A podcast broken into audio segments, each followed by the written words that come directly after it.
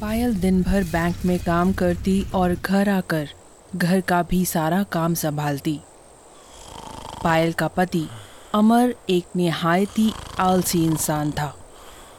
वो ना ही घर का कोई काम करता और ना ही उसका नौकरी में मन लगता।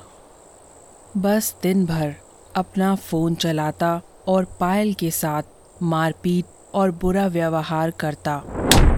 इतना ही नहीं कभी भी किसी के भी सामने पायल की बेइज्जती करने से भी वो पीछे नहीं हटता। पायल रिश्तेदारों और समाज में इज़्ज़त के डर से हर बार अपने पति को उसकी गलतियों के लिए माफ़ कर दिया करती। फिर एक दिन जब पायल बैंक से घर लौट रही थी, तब उसकी नज़र एक बूढ़ी औरत पर पड़ती है, जो कि कई दिनों से भूखी प्यासी सड़क के किनारे बैठी हुई थी। पायल को उस बूढ़ी औरत पे दया आ जाती है और वो उसे अपने साथ घर ले आती है ताकि उसे खाना और कपड़े देकर कुछ मदद कर सके। तभी पायल का पति अमर भी घर आ जाता है। अमर उस बूढ़ी औरत को देखकर गुस्से से कहता है, पागल औरत, तुम इस बूढ़ी औरत को घर क्यों ले आई? पायल अमर को समझाते हुए कहती है प्लीज़ कुछ मत कहिए। मैं मैं बस इन्हें खाना खिला दूँ फिर ये चली जाएँगी।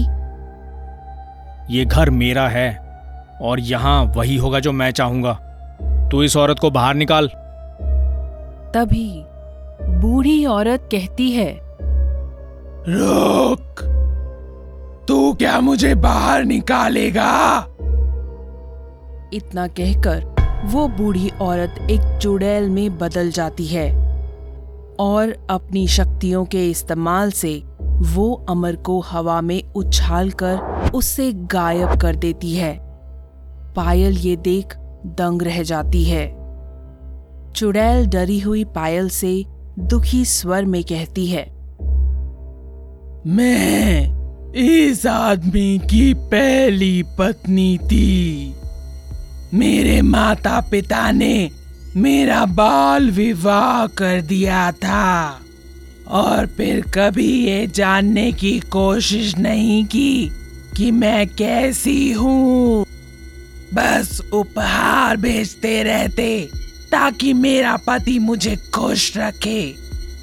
पर खुश रखना तो दूर इस आदमी ने मुझे वो सब दुख दिए जो कोई सोच भी नहीं सकता। पर अब मैं तुम्हें आज़ाद करती हूँ। जाओ, अपनी ज़िंदगी को दोबारा से शुरू करो। अपने बल पे अपनी ज़िंदगी चुनो। इतना कहकर चुड़ैल भी गायब हो जाती है। चुड़ैल की बातें पायल के दिल में दो सवाल छोड़ जाती हैं। क्या माता पिता की ज़िम्मेदारी बेटी की शादी करने तक ही सीमित है? और क्या समाज में हमारी इज़्ज़त हमारी खुशियों से बड़ी है?